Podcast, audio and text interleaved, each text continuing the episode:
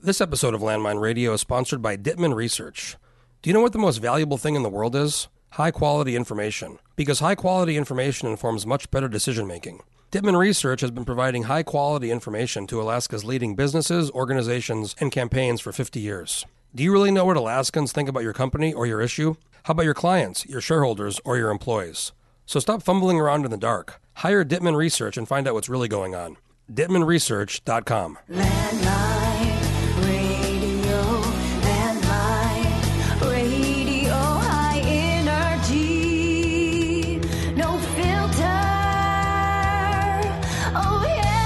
Okay, folks, back here, uh, my buddy Mike Ferris. How's it going, Mike? Good, Jeff. How are you today? Good. I, uh, you walked in and you're wearing uh, what I described as a Russian mobster style leather jacket. I actually have three of them. I have two sports jackets, one in navy, one in black, and I actually have a black trench coat, But- like the Matrix, that had a made in Lithuania. Yeah, so I said I said Russian ma- mafia, and you said Yeah. Lithuania. I said- close. and you said you lived. I didn't know this. You lived in Lithuania. Yeah, for 2000, moved there September 2000 and left in November 2002. So we were there during, we were just talking about, everybody's been talking about 9 11. We were talking about, yeah, we were in a foreign country and that was going on. Kind of interesting. What was oh, what was that like? It was okay. Most people were trying to call us because they just knew we were not in the U.S. And how did we feel? Were you being attacked? Oh, No, we were. It was. all- It was all okay. So you so you you were. I mean, Lithuania was one of the Soviet republics, so it's the Baltics, Lithuania, Latvia, Estonia, Right. were um, some of the ones that were kind of not very willingly part of the Soviet Union. So, did you notice that kind of little animosity Well, with? one, they weren't. Nobody was a big Russian fan there, but mm-hmm. they all spoke Russian. It was no matter where we went because I was, you know, I was in Poland, I was in Latvia, I was in Lithuania, back and forth, and always had a translator with me. But we normally spoke. They spoke Russian because Polish people spoke Russian, Lithuanian spoke Russian, Latvian spoke. Ru- That was a common language that my interpreter could work on all the time. What were you there for? For for work, I assume. I was there when uh, Williams used to own the refinery up in North Pole, and I handled all the everything that left the country by water. There's exported by water through the Klaipėdos NAFTA terminal in Lithuania and a couple of the terminals in Riga. And so you were like living in Vil- Vilnius, or we were actually living in Mažeikiai, which is armpit of Lithuania. it's not the greatest place, but it's right close to the Latvian border. I did so many crossings into Latvia. I filled up my passport, added extra pages, filled that again, and then had to get an, another passport because I was just always back and forth. And of course, it's four stamps: stamp leaving Lithuania, stamp into Latvia, stamp with you. You leave Latvia, another stamp when you got back to Lithuania. yeah, I, I was in Latvia in 2006.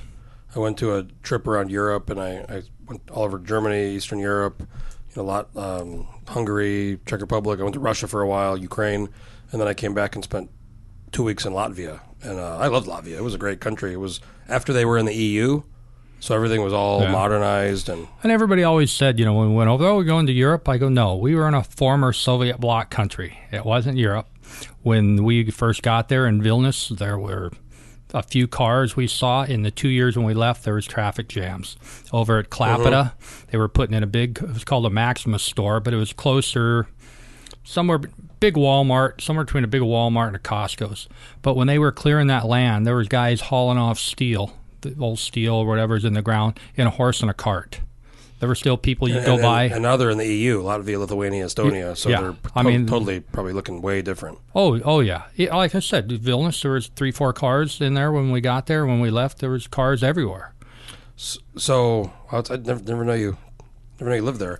So I met you in 2010 when I had graduated uh, college. I had actually just got back from Ukraine, which is kind of Yep. nearby. I was uh, dating this this girl that I met here and come back, and I finished school, and I was looking for a job.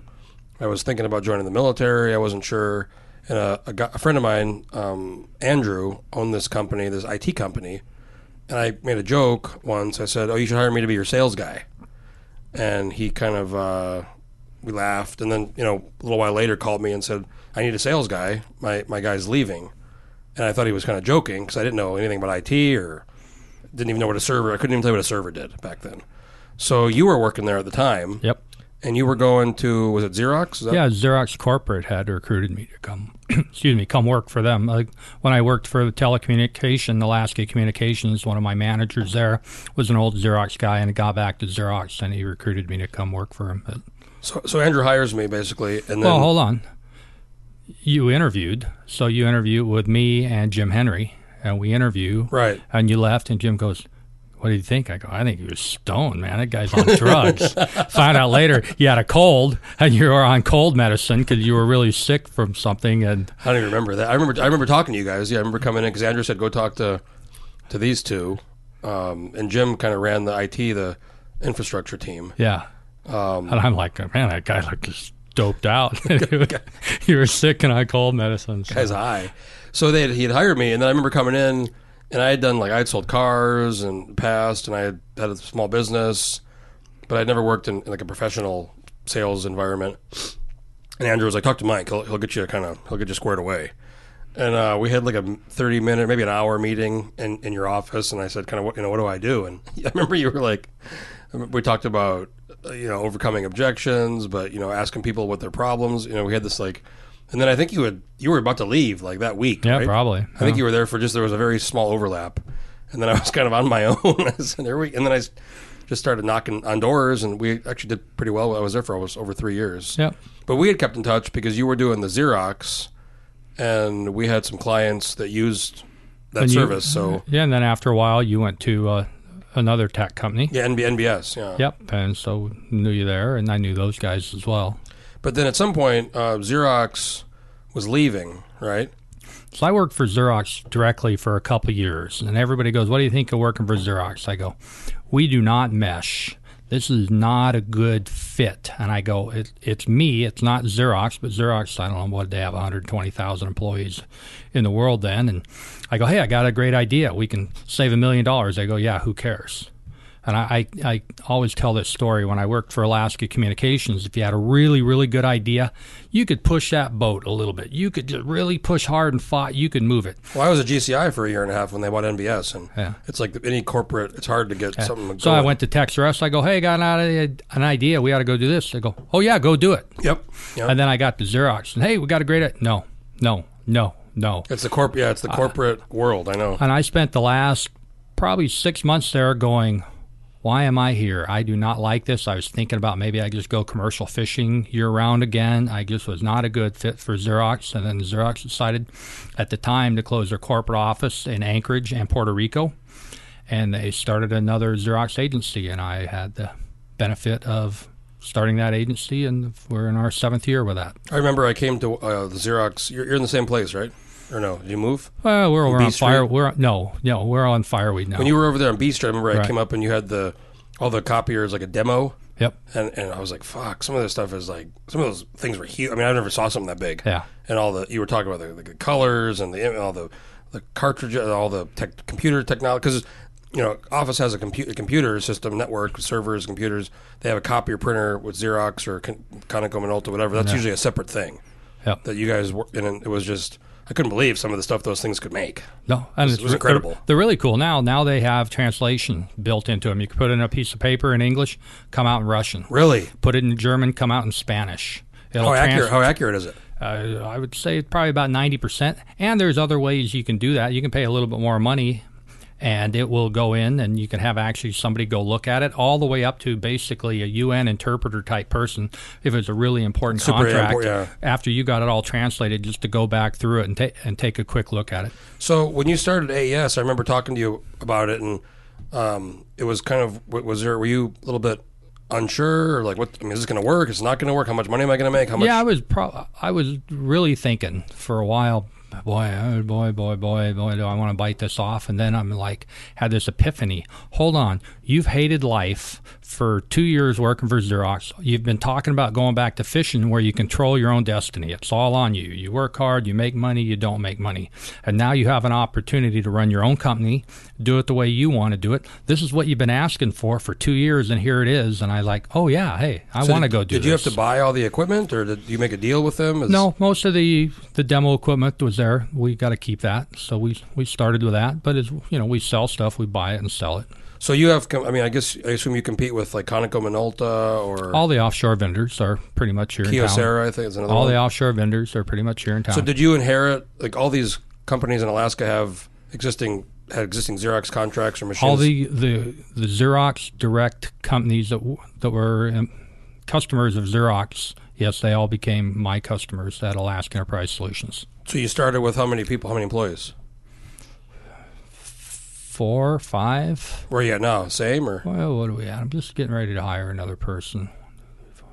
I maybe I'm at six. I'm, I've contracted a couple jobs out, so I got people working for me, but they're they're contracts now instead of an actual employee.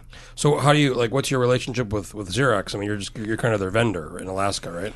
Yeah, I'm. Yep, we're just an agent for for Xerox. Do you have the uh, sole contract or the what's the term I'm thinking of? Do you have the, the rights to Exclusive Alaska franchise? exclusive? Yeah. No, there's a couple different agencies. We have, have offices up in Anchorage and Fairbanks. There's another agency down in Juneau, and there's a couple in Anchorage.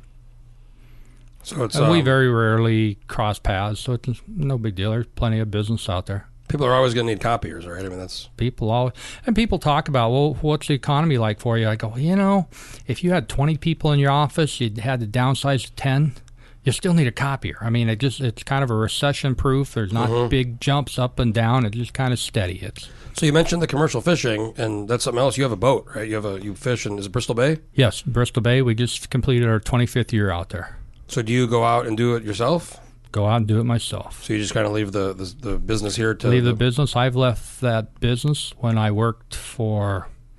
I was commercial fishing year round out in the Bering Sea, like you know, Deadliest Catch kind of stuff. I ran a boat out in the Bering Sea for six years. really like a, Yeah. one of those huge major. You know, a few years ago they had a red boat on there called the Seabrook. I don't know if some people remember it or not. That was my father's boat, so that was a boat I grew up on. oh, so you you grew up fishing. I grew up fishing. I started commercial fishing when I was 12. I've commercial fished every year of my life, but three in some capacity. Was it Lithuania? A couple of the ones you didn't. Nope. When I was in Lithuania, I flew back and ran the boat out in Bristol Bay. Wow. Yeah, that was I- part of the deal you made, or Yeah, I just took vacation days when I worked for Alaska Communications. I had a boss tell me one time, "Hey, we're going to make you a major account manager. You need to think about selling your boat and really concentrating on your trade." I said, "I'll tell you what. If you want to put that in writing and give that that offer to me in writing, I will follow that up in my letter of resignation." nice. And it never you. never came up again. We still joke about it. I know him well. So how how uh, how long is the season? What's six weeks or? T- Yeah, maybe. You know, I think the actual fishing, you know, the peak of the fishing is three, four weeks. What kind what kind of boat do you have now? It's a aluminum boat, aluminum gill netter that looks like that. You can't. Nobody else can see it, That's a but it's a 32 foot, decent size boat. Yeah. How many people are on there? four, including myself. So we had the first boat built in 1994 in, down in Ferndale, Washington, and it was a bow picker. And then this new one is a, a stern picker. And if you get on my boat and you look out of the boats, probably one of the most, probably one of the nicest boats in the fleet. And everybody goes, "Oh, you're going to catch more fish with a new boat?" I go, "No, I'll probably catch less fish with the new boat, but my comfort level increased tenfold." Yeah, I have some friends that go out there and they have old boats and they're sleeping in the bottom by the engine, and it's like it sounds not very comfortable. Yeah, no, this is you uh, we you know we kind of we built this boat for very very efficient competitive boat, but it's it's also a very nice boat. And you're also that's other place I got to really know you. There was a job thing at Texas Rouse, but then I saw you. You're very involved in the resource community, like RDC, Resource Development Council, Alliance. You've always been very um, involved on that side of, of Alaska. Prob- probably good for business, but also I think it's something you care about. Yeah, I, I do. I, I'm a board member of Resource Development Council, which is you know good-minded resource development. You know, it's we're all Alaskans. We're we're you know people seem to think Alaskans want to rape and pillage, and that's the last thing we want to do. We want to develop our resources in a very good way that protects the environment while we're doing that. So no, I'm and part of the four five platforms of resource development are tourism, oil and gas, mining, forestry, and fisheries. Yeah, I think people don't. When you hear RDC, a lot of folks might just think oil and gas or mining, Right. but it's it's the, the fisheries too, and the and the tourism. Yeah, and how do you find that balance between all of them? So we were a couple weeks ago. We were on an outreach trip to Kodiak. Uh, we're over visiting this development at Cliff Point. oh, my friend Ella was out there. I think. Yeah, Ella Eid, yeah, LA, she, was- she there. Yeah. She was on the trip with me, and we're t- one of the developers. We were down on the beach at Cliff Point, and he was asking some questions, and I go, you know what? You will probably not have a better knowledge group of people here on almost any topic you want to bring up. Somebody in this group will be able to will be an expert on that topic. So it's pretty cool. It's a great group. We also members of the Alaska Support Alliance, members of the uh-huh.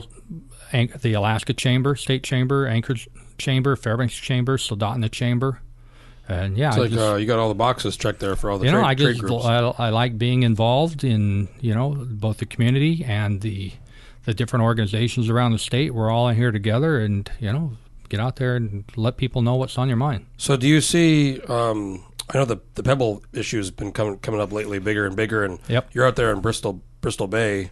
Uh, maybe talk a little bit about that. I know you know lately it's been there's been announcements and there's been stuff in the national with President Trump, and there's been some some more Yeah, I got. movement. I'm probably one of the few fishermen. I'm neutral on Pebble. I'm not saying build it no matter what. and I'm not saying don't build it no matter what. I I believe in you know I like commercial fishing. I like uh, that's how I make my li- part of my livelihood. But at the same time, if we start getting selective and say we don't like that project, we don't like this project, you know, once you've opened that door and say, oh, we'll just shut it down and won't let it go through the process, people fail to realize they're not just going to use that on Pebble. They'll use that on every other project in Alaska to Well, shut right, it right, down. right now they're trying on the the House voted in Congress to they're trying to block the ANWR Right. uh, development, which which the Senate's not going to pass, but there's still an attempt even after it's been passed Yeah. to. So it, the Bristol, I mean, it seems to me, and I've not been out there, but it seems to me as most what I, what I see or read, most of is it most of fishermen are against Peb- Yes. Pebble, or is, is that kind of the case? Yes, I would say 95% are against Pebble. I think a big chunk of that, and that's the part that bothers you know the Alaskans that are against Pebble. Hey, I, you guys live here too with me. You have your opinion, and I'm like neutral. I'm I just once you break a process and don't follow a process, I don't want to set that precedent. So that's you know my concern. The guys in Alaska, but 90% of the fleet in Bristol Bay is from out of state. Well, a lot come from Seattle, right? There's Seattle, Arizona, Washington, Oregon. Those guys could care less about Alaska. They could care less. They come up here, they ship all their food up, they fly up, they fish, they might buy a little bit of fuel while they're here, they fly out and have their, their checks sent back to Arizona, California, Washington. They have no vested interest in Alaska or anything about Alaska other than fishing. So they just say no to everything because, hey, we got this little gold it- mine. Is it comp- like is it competitive in the sense? Obviously, you're trying to get the fish, but is it is the Alaskans like you who live here and work here? Is there ever any kind of anim- like animosity to people out there, or you guys aren't, you guys don't even live here, or does it kind of not really matter? Nah, it doesn't really matter. No, we're it's hard to tell. I mean, you know, some people that don't, and other. I know, you know, I grew up in Kodiak, so a lot of the guys from Kodiak, I know who they are. I know some of the other fishermen that are, that are local to Alaska, but nine out of ten boats that drove by me, I know the boat, but I couldn't tell you if they're Alaska. Well, I, I could tell you on a bunch of them that they're not Alaska. How was this last season? Last season was good. It ended up being our our third best year ever on catch. Price Wow. is price is good, and yeah. So do you have the same people come back and work for you, or do you does it kind of change every year? My son, who what is he, 20, 28, I think almost twenty nine. He started fishing me with me when he was twelve, so he's been with me the whole time. Kind of like you and your dad. Yep. My brother started with me. We were partners on the boat in 94 when we started. Then two years ago, or actually 2017, first part of 2018, he said, I don't want to fish anymore. And I bought him out of his share. Do you have a the um, boat. Is it an IFQ? Is that what that's called? Or No, there is no. For salmon in Bristol Bay, it's all it derby style. Whoever catches the most wins.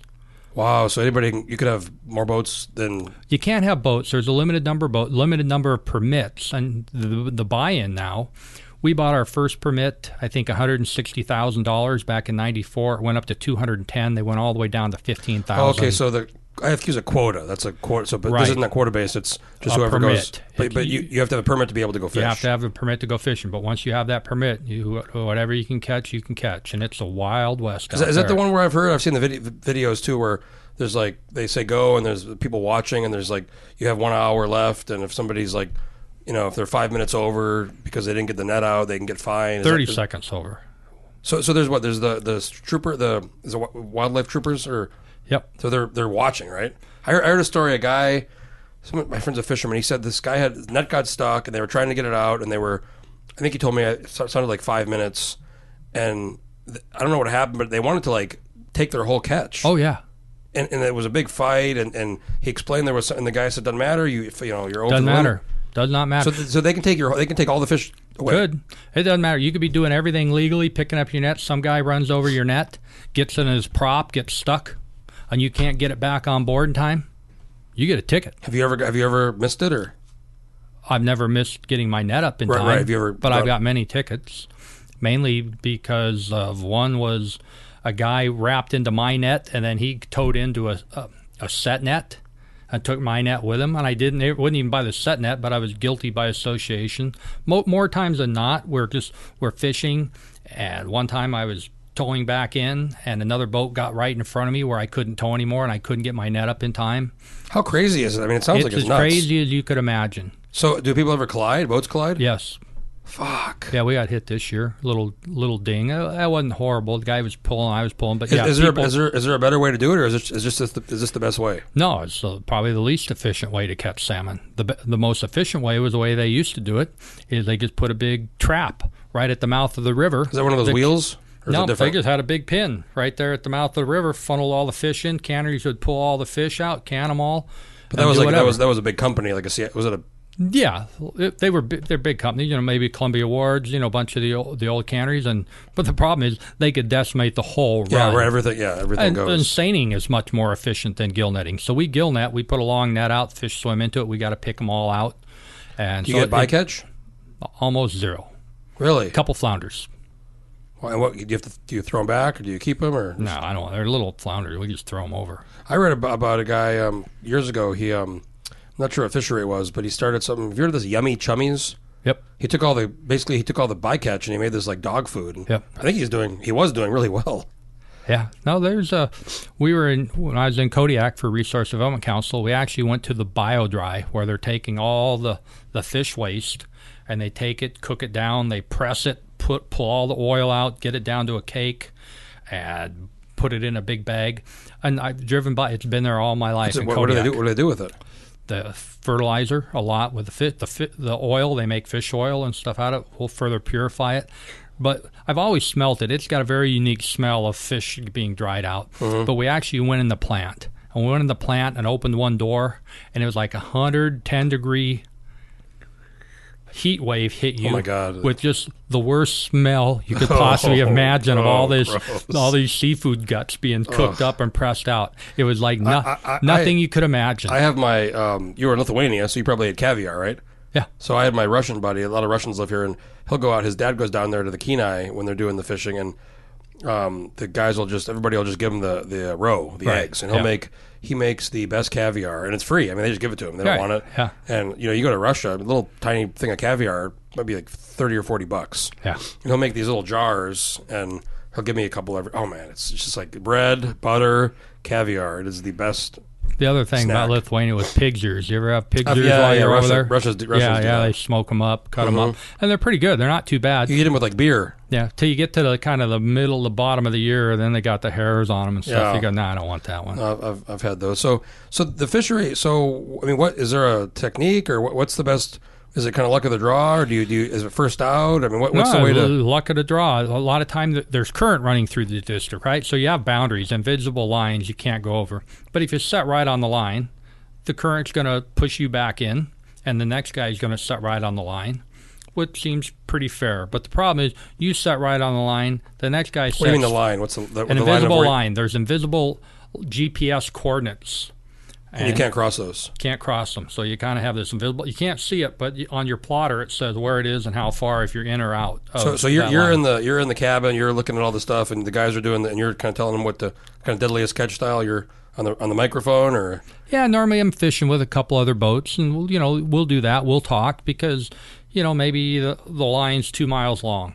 Well, you could be over on one end of it not catching anything. The guys on the other end are catching a lot. So we're always talking. What am I catching? Where are you at? And making adjustments to try and. it's competitive, but it's also you guys are working together a little bit.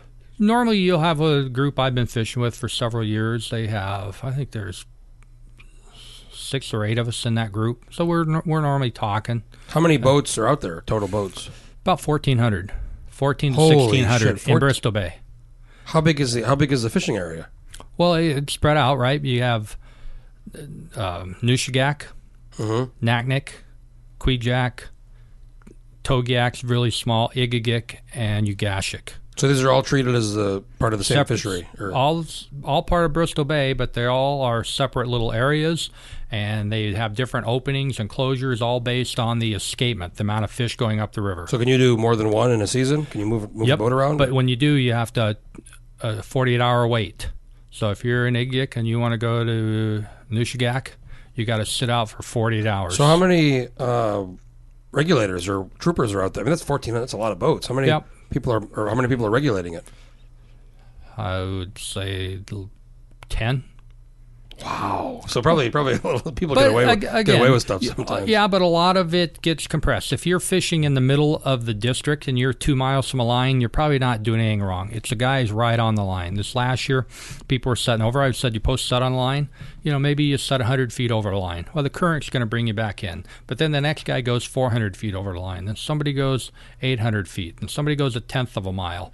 These guys were five tenth, half a mile over the line this year. Do people do do people other boats ever call the troop? Hey, this guy's. way- I'm sure they do. And they were. I went out there and looked at. it. I go, I cannot do this. There's no way I'm throwing my net out. And I went back to the line. Fourteen hundred. I- That, that should be a freaking TV show. I mean, that's like. I, I thought Well, they had thinking- one for a while. It was pretty lame. I don't know. It was Bristol Bay or something. It was. It was bad TV show. It Wasn't like a deadliest catch. Uh, they tried to make it like that. It was. It was not good. It's it's wild how It- successful Deadliest. I mean, that started. I think I moved here in 04. I think it when it started right after I moved here. 05. It's still going. Yeah, I don't know what they are. I think it might have been before that. I don't. Uh, 'cause what are they in their 15th year, 19th year? I don't know. They're. I don't know. it a been. I mean. I, I moved here in 04, and I remember because I had a friend at the time that I met from from school that was um, he he was a uh, crabber out there. So he would kind of talk about it a little bit, and then I'd watch the show, and he'd be like, "This is this is true. This is bullshit. This is Yeah, no, and I would guess ninety percent of it's bullshit. I just it good, was good it- TV though." Yeah, but that's what it is. They make it drama. They make it all about the drama. Well, if you're on a boat and you don't have much more living space than this room we're in right now, Jeff, but you're out there, and if you are yelling and screaming at each other, I got a knife. I got a Victor knife. I will stab you, right? I mean, you just don't have it. Everybody, you bite your lip. You, you you just bite your lip and let things go because if you get in a fight, there, you got nowhere to go. There's nowhere to go. You're still on that boat, and that's you know all the drama. And they try and make it about drama. There's really not very much drama on a boat. I um, you know the Time Bandit. Yep. Uh, so I saw that actually a couple of years ago. I was down in Homer, and it was Yep. it was out of the water. It was it Uh-huh. was on Yep. I don't know what's it called when it's Dry on- docked. Dry docked. But I was driving a cab uh, before I was working at Tex R Us. Actually, so this is like 2008, 2009. I was still in college. Right, right before I started working at Tex R Us, I was driving a cab, and one night it's like two, you know, one in the morning, and I pick up the Hill Hillstrand brother. Right, there's two of them, and then two two other guys. And I recognize them from the show, and I go, oh my god. And these guys were fucking drunk, and they wanted to go to uh, flight deck. Took them to flight deck, and, and they go, "Hey kid, wait for us. You know, we're gonna be in there." And they gave me like a hundred bucks. Yep. I said, "Holy shit!" I said, "The guy pulled out a big wad of money."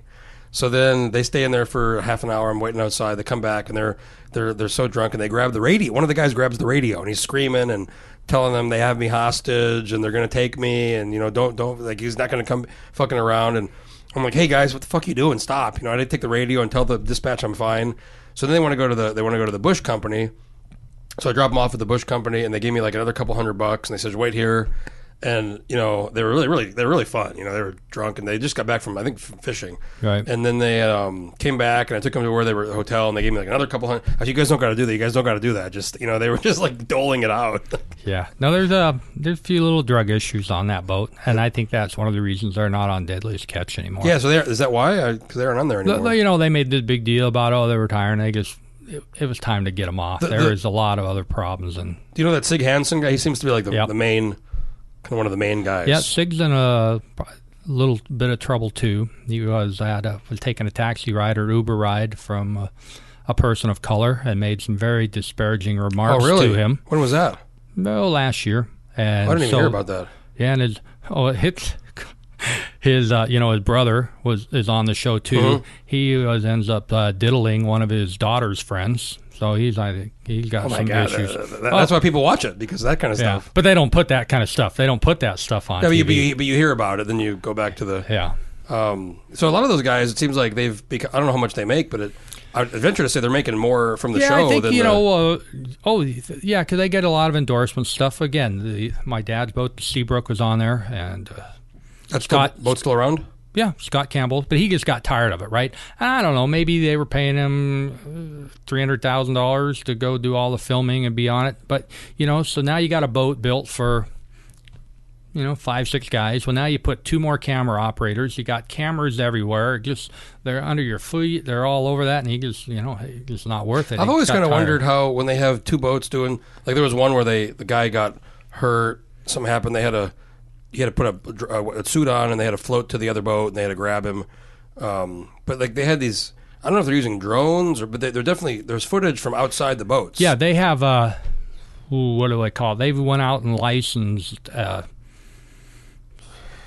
an, another boat, and that's all they do. They just sit around and they'll just film footage and, and film stuff from Oh, from so this okay, other so boat. they have other boat. Okay, that. yeah, so, kind of wondering. yeah, they so they have a, they have their own boat that they catch, and they've just chartered a boat, and he so they're out there always shooting footage I wonder what doing the stuff. budget for that thing. Oh my god, it must be insane. Yeah. So in, in your fishery in Bristol, I mean, how how how and you watch that show? People get hurt sometimes. They get injured.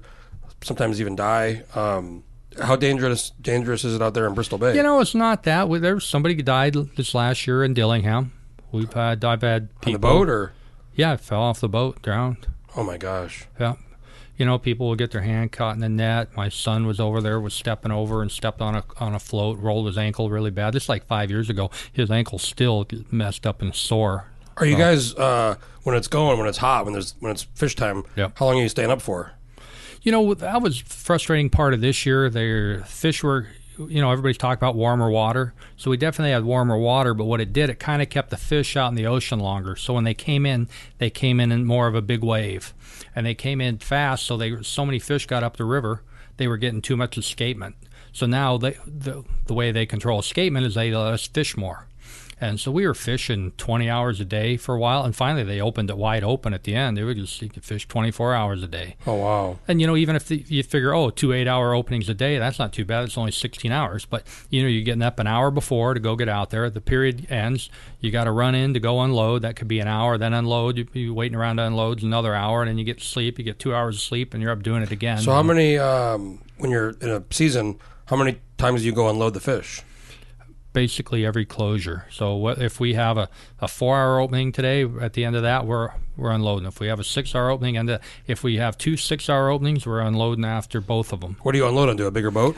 like a time bandit, a crab boat. All the big crab boats will pull up alongside of them. They'll pull our fish off there in a bag, put them down in their fish holds, and when they're full, they'll go take them into the canneries and unload there. Wow, man, that's just like crazy business in Alaska with. I mean, how much? It's worth billions, isn't it? The fisheries in Alaska oh, yeah. combined. Yep. So do you you plan on keeping keep doing this for? I don't have an exit plan. I plan on.